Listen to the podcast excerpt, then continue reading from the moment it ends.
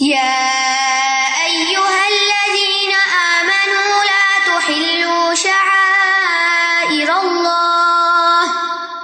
لا تحلوا شعائر الله ولا الشهر الحرام. ولا الشهر الحرام ولا الهدي ولا القلائد. ولا القلائد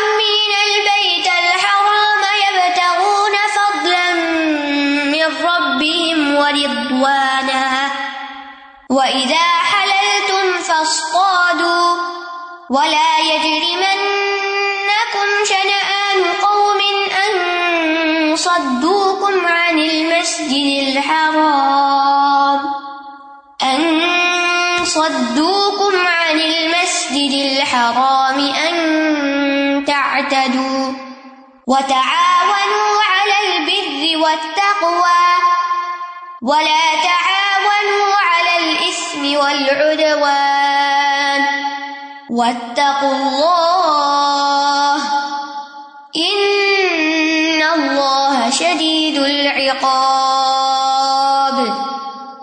اے لوگو جو ایمان لائے ہو، اللہ کی نشانیوں کی بے حرمتی مت کرو۔ اور نہ ہی حرمت والے مہینے کی، اور نہ قربانی کے جانور کی، اور نہ پٹے والے جانوروں کی، اور نہ بیت الحرام کا ارادہ کرنے والوں کی، جو اپنے رب سے فضل اور رضامندی چاہتے ہیں۔ اور جب تم احرام کھول دو تو شکار کر سکتے ہو۔ اور کسی قوم کی دشمنی تمہیں ان سے زیادتی کرنے پر آمادہ نہ کرے کہ انہوں نے تمہیں مسجد حرام سے روکا تھا۔ اور نیکی اور تقوا پر باہم تعاون کرو۔ اور گناہ اور زیادتی پر ایک دوسرے سے تعاون نہ کرو۔ اور اللہ سے ڈرو، بے شک اللہ سخت سزا والا ہے۔ پھر خطاب ہے، یا الذین آمنو، اے لوگ جو ایمان لائے ہو، لا تو نہ تم حلال کرار دو شاعر اللہ اللہ کے شاعر کو۔ شاعر کا لفظ جو ہے شعرا کی جمع ہے، جو فعیلت ان کے وزن پر ہے۔ یعنی وہ چیز جس پر نشان لگایا گیا ہو، یا جو بطور علامت مقرر کی گئی ہو۔ یعنی اس سے مراد وہ چیزیں ہیں جن کا اللہ تعالی کے ساتھ خاص تعلق ہو اور اس تعلق کی بنا پر ان کی تعظیم کی جاتی ہو۔ علماء کہتے ہیں کہ شاعر اللہ سے مراد نمبر ایک مناسب حج ہے یہ ابن عباس کا قول ہے۔ ابن عباس نے یہ بھی کہا کہ اس سے مراد وہ چیزیں ہیں جنہیں اللہ نے حالت احرام میں حرام کیا۔ وہ شاعر اللہ ہے سدی کہتے ہیں اس سے مراد اللہ کا حرم ہے۔ عطا کہتے ہیں اس سے مراد اللہ کی حدود ہے جیسے حلال، حرام مبا ممنوع، احکام۔ اور ایک مانا یہ بھی کیا گیا ہے کہ اس سے مراد اللہ کا مکمل دین ہے، کیونکہ اللہ سبحان تعالی سے اس کا تعلق ہے۔ اصل میں یہ ہے کہ اسلام میں کچھ چیزیں بطور شاعرہ یا علامت یا سمبل کے مقرر کی گئی ہیں۔ انہیں میں سے قربانی کا جانور بھی ہے۔ تو شعرا اس چیز کو کہتے ہیں کہ کسی مانوی حقیقت کے لیے ظاہری علامت قائم کی جائے۔ مثلاً روزہ بھی ایک شعرا ہے۔ روزہ کیا ہے؟ کھانا پینا چھوڑنا۔ تو کس چیز کی علامت ہے کہ اگر حلال چھوڑ رہے ہو تو حرام بھی چھوڑ دو گنا چھوڑ دو، ٹھیک ہے؟ اسی طرح کچھ چیزیں سمبل کے طور پر بھی ہیں۔ خاص طور پر حج اور عمرہ کے مناسب کی حرمت کا ذکر ہے۔ قرآن مجید میں آتا ہے، ان صفا و مروا تھا من شاعر اللہ۔ صفا و مروا اللہ کے شاعر میں سے ہیں۔ ان کا احترام کرو۔ کیونکہ کچھ لوگ جو تھے وہ صحیح نہیں کرتے تھے۔ کچھ لوگ مقام ارفا پہ نہیں ٹھہرتے تھے۔ تو اللہ تعالیٰ نے فرمانا سما افید میں نہیں سو افاظ الناس۔ تو یہ سب شاعر ہیں۔ ان کو حلال نہ کرو یعنی کیا مطلب ہے؟ ان کی حرمت کو پامال نہ کرو، ان فرائض کو ضائع نہ کرو۔ اور ان کو شاعر اللہ کیوں کہا گیا؟ یہ نسبت تشریفی ہے۔ یعنی اللہ کی طرف منسوخ کیا گیا کہ عزت دینے کے لیے۔ یا پھر یہ کہ جو ان شاعر کی حرمت کو حقیر کرے اور اللہ تعالیٰ کے حکم کی مخالفت کرے، پھر اس کو سزا بھگتنا ہوگی۔ اگر دیکھا جائے تو ہر ملک کے، ہر حکومت کے، ہر گورمنٹ کے کچھ نہ کچھ سمبلز ہوتے ہیں، شاعر ہوتے ہیں، جن کی ہر گورمنٹ جو ہوتی ہے وہ ان کے احترام کا مطالبہ کرتی ہے۔ مثال کے طور پہ سرکاری جھنڈا جو ہوتا ہے، یہ بھی ایک علامت ہوتی ہے۔ پھر اسی طرح فوج ہے، پولیس ہے۔ فوج اور پولیس کے یونیفارم ہے۔ اگر وہ یونیفارم کے اندر ہو تو ان کا ایک خاص احترام ہوتا ہے۔ اس طرح سکے کوائنس کرنسی اسٹمپ یہ مختلف چیزیں جو ہیں، یہ نمائندگی کرتی ہیں کسی ملک یا کسی ادارے یا کسی جگہ کی۔ تو دین کے احکامات کس کی نمائندگی کرتے ہیں؟ اللہ تعالی کی مرضی کی۔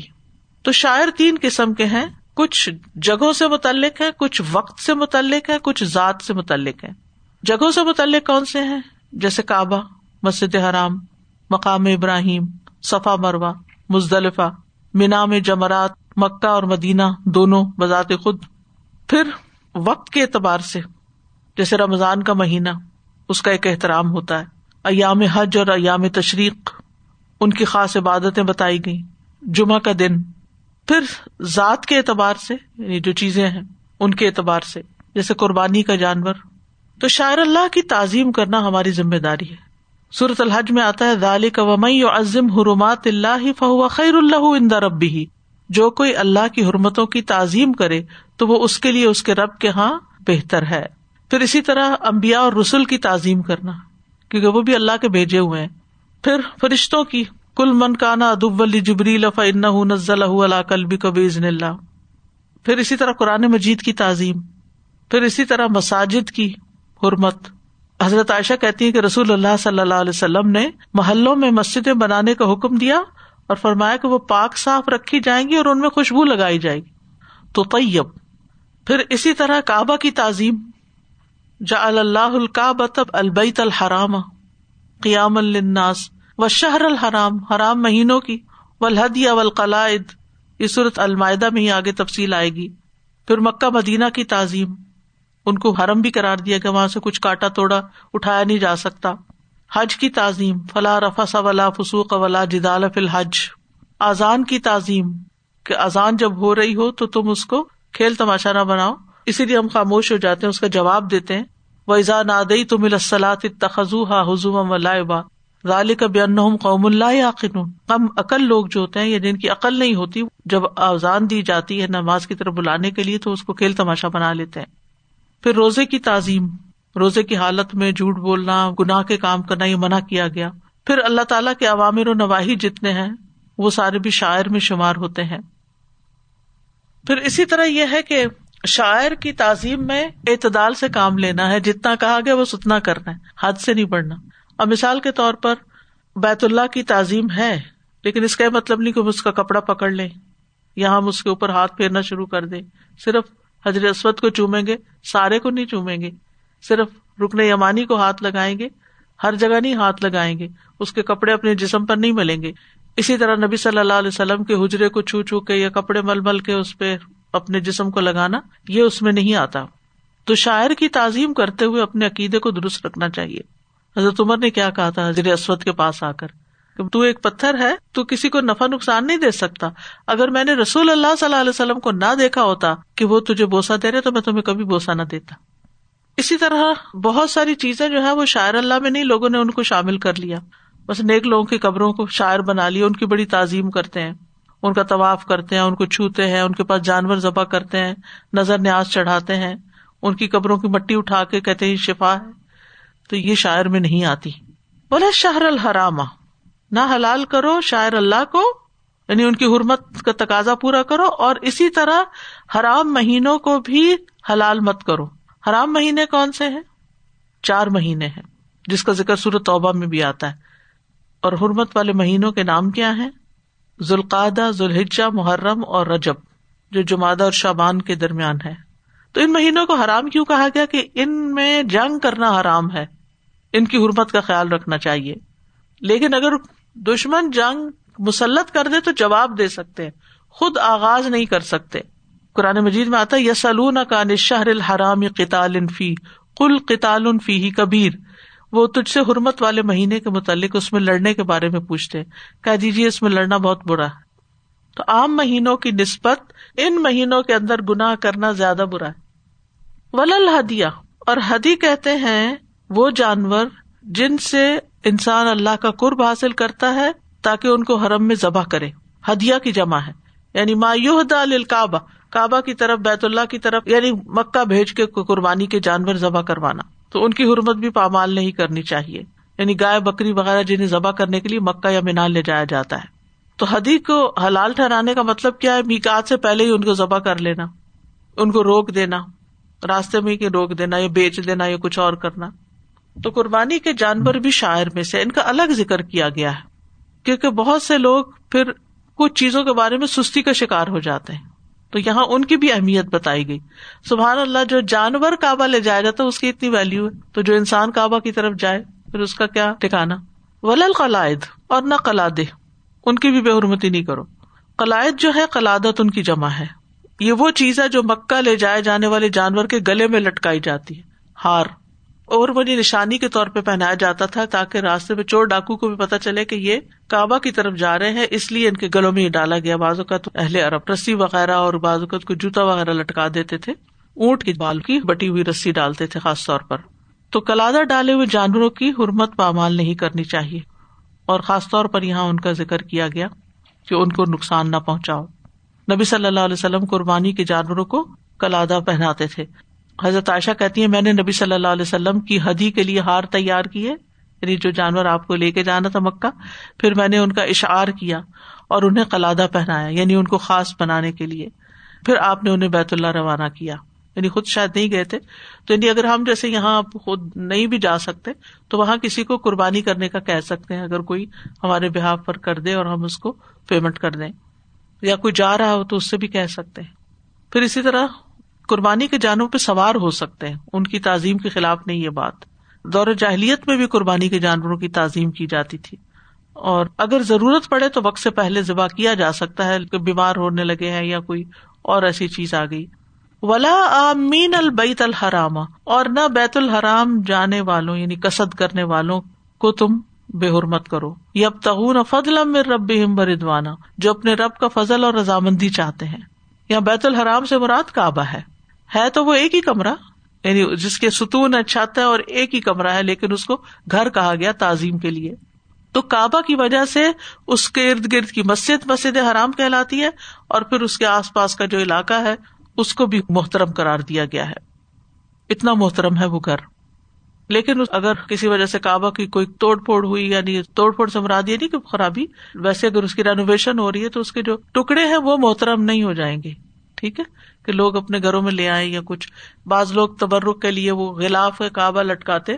ویسے آپ نے لٹکانا ہے تو لٹکائے لیکن یہ نہ سمجھے کہ اس کی کوئی خاص برکت ہے۔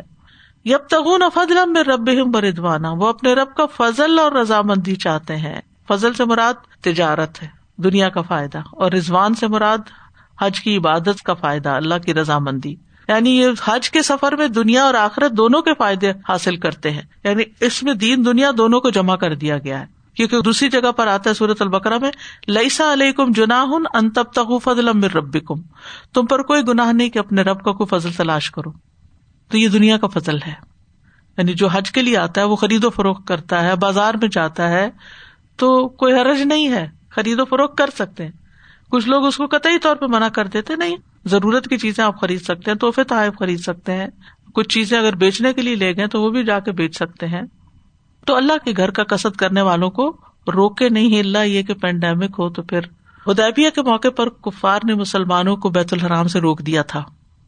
تو آپ صلی اللہ علیہ وسلم نے اپنی قربانی کو ذبح کیا۔ کئی لوگ پوچھتے نا، وہ عمرے پہ گئے تھے، قربانی کیوں لے گئے تھے؟ وہ تو آپ نہ بھی جائے تو قربانی وہاں بھیج سکتے ہیں۔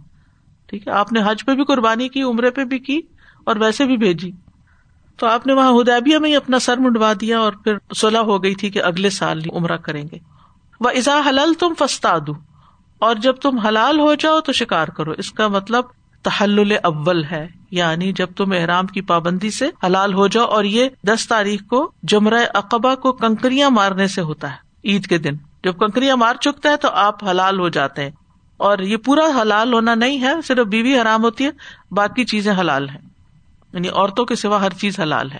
فستادو فستادو کا مطلب کیا ہے؟ تم شکار کر سکتے ہو یعنی کرو۔ کرو کا مطلب یہ نہیں کہ ہر وہ شخص جو احرام کھولے، وہ جا کے پہلے شکار کرے۔ یہ حکم نہیں دیا جا رہا یہاں۔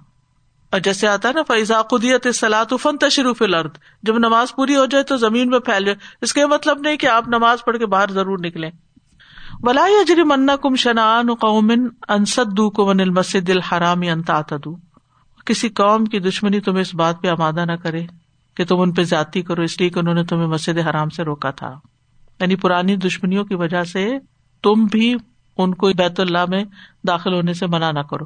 یا جن منا کم کا لفظ جو ہے، یہ جرم سے ہے، جیم، را، میم۔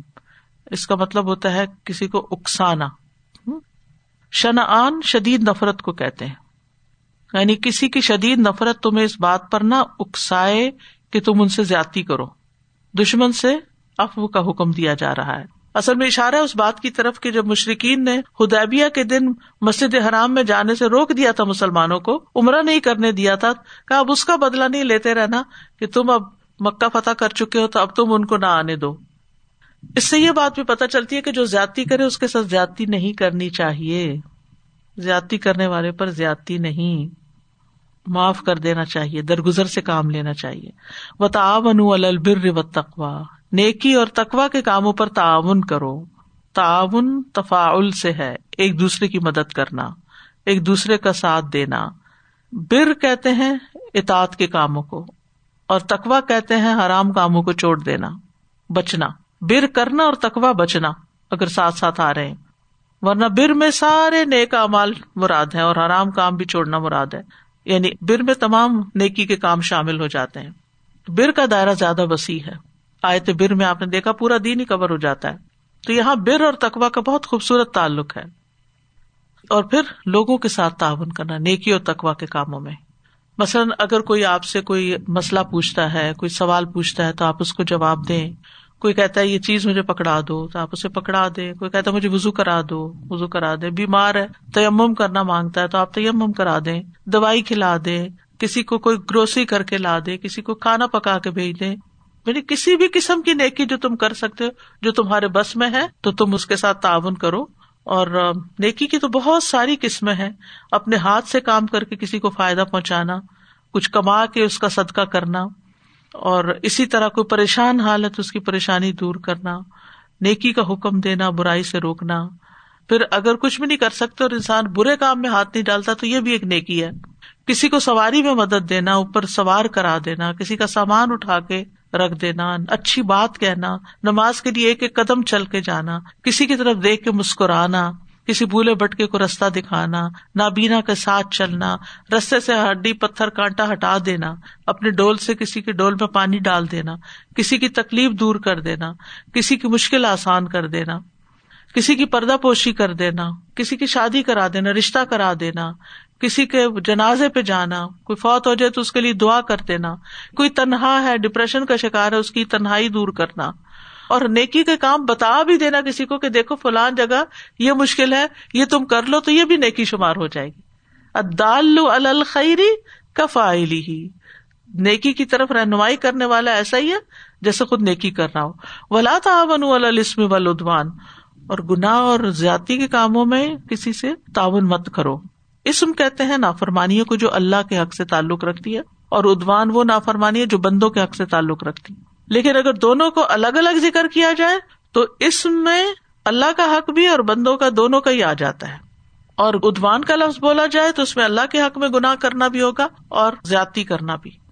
گناہ پہ تعاون میں کیا کیا چیزیں شامل ہیں؟ مثلاً اگر کوئی شخص شراب پیتا ہے تو اس کو پیسے دے دینا، کوئی نشا کرتا ہے تو اس کو فیسلٹیٹ کرنا، کوئی حرام کام کرنے جاتا ہے تو اس کو شیر دینا یا اس کو منع نہ کرنا۔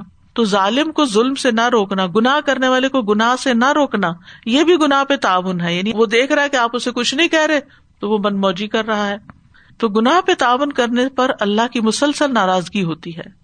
نبی صلی اللہ علیہ وسلم نے فرمایا، جو شخص کسی ناحق مقدمے میں کسی کی مدد کرے، وہ تب تک اللہ کی ناراضگی میں رہتا ہے جب تک اسے چھوڑ نہ دے۔ پھر اسی طرح گناہ پہ جو مدد کرتا ہے، وہ ایسا ہی ہے جیسے وہ خود گناہ کر رہا ہو۔ تو خود کو اس چیز کا عادی بھی بنانا چاہیے کہ تاون البر و تقوا ولا تاون السم ولادوان و تق اللہ، ان اللہ شدید القاب اور اللہ سے ڈرو، بے شک اللہ سخت سزا دینے والا ہے۔ بتق اللہ کا کیا مطلب ہے کہ جن باتوں کا اللہ نے حکم دیا ہے وہ کرو، جن سے رکنے کو کہا رک جاؤ۔ اگر ایسا نہیں کرو گے تو سخت سزا ملے گی، شدید عذاب ملے گا۔ شدید القاب کا مطلب شدید العذاب۔ تو عیسائی سے پتہ چلتا ہے کہ شاعر اللہ کی بے حرمتی حرام کام ہے۔ اور ایمان میں نقص کی علامت ہے۔ اور اگر ان چیزوں کی پابندی کرے جس کا عیسائیت میں حکم دیا گیا تو یہ ایمان بڑھانے کا سبب ہے۔ شاعر اللہ کی تعظیم دراصل اللہ کی تعظیم ہے۔ حدی کے جانوروں کو بے حرمت نہیں کرنا چاہیے۔ پھر حج اور عمرہ کرنے والوں کا بھی ایک احترام ہے۔ مسجد حرام کی طرف نیک نیت ہی سے کسر کرنا چاہیے۔ اب تغون فضلم میں رب و ردوانا اجر اور اللہ کی رضا کی نیت سے عبادت کرنا درست ہے۔ اور بیت اللہ کی طرف جانے والوں پہ اللہ کا فضل اور احسان ہے۔ اور پھر یہ ہے کہ اللہ سبحان تعالیٰ ہر ایک کے ساتھ عدل کرے گا اور عدل کو پسند کرتا ہے۔ ولا اجرمن کم شنا ان قومن ان سدو کو المسد الحرام انتا ظلم حرام ہے اور اسی طرح عداوت رکھنا اور بغض رکھنا یہ بھی پسندیدہ نہیں۔ نیکی اور تقوا کے کاموں میں ایک دوسرے سے تعاون کرنا چاہیے، گناہ کے کاموں میں نہیں کرنا چاہیے۔ اور اللہ کا تقوی اختیار کرنا چاہیے۔ و تق اللہ۔ ان اللہ شدید القاب کیونکہ اللہ کا عذاب بہت سخت ہے۔ اسے ڈرنا چاہیے، اس سے بچنا چاہیے۔ واخر داوانا الحمد اللہ رب العالمین سبحان اللہ و بحمد کا اشد اللہ اللہ اللہ انتا استخر کا و اطوب السلام علیکم و رحمۃ اللہ وبرکاتہ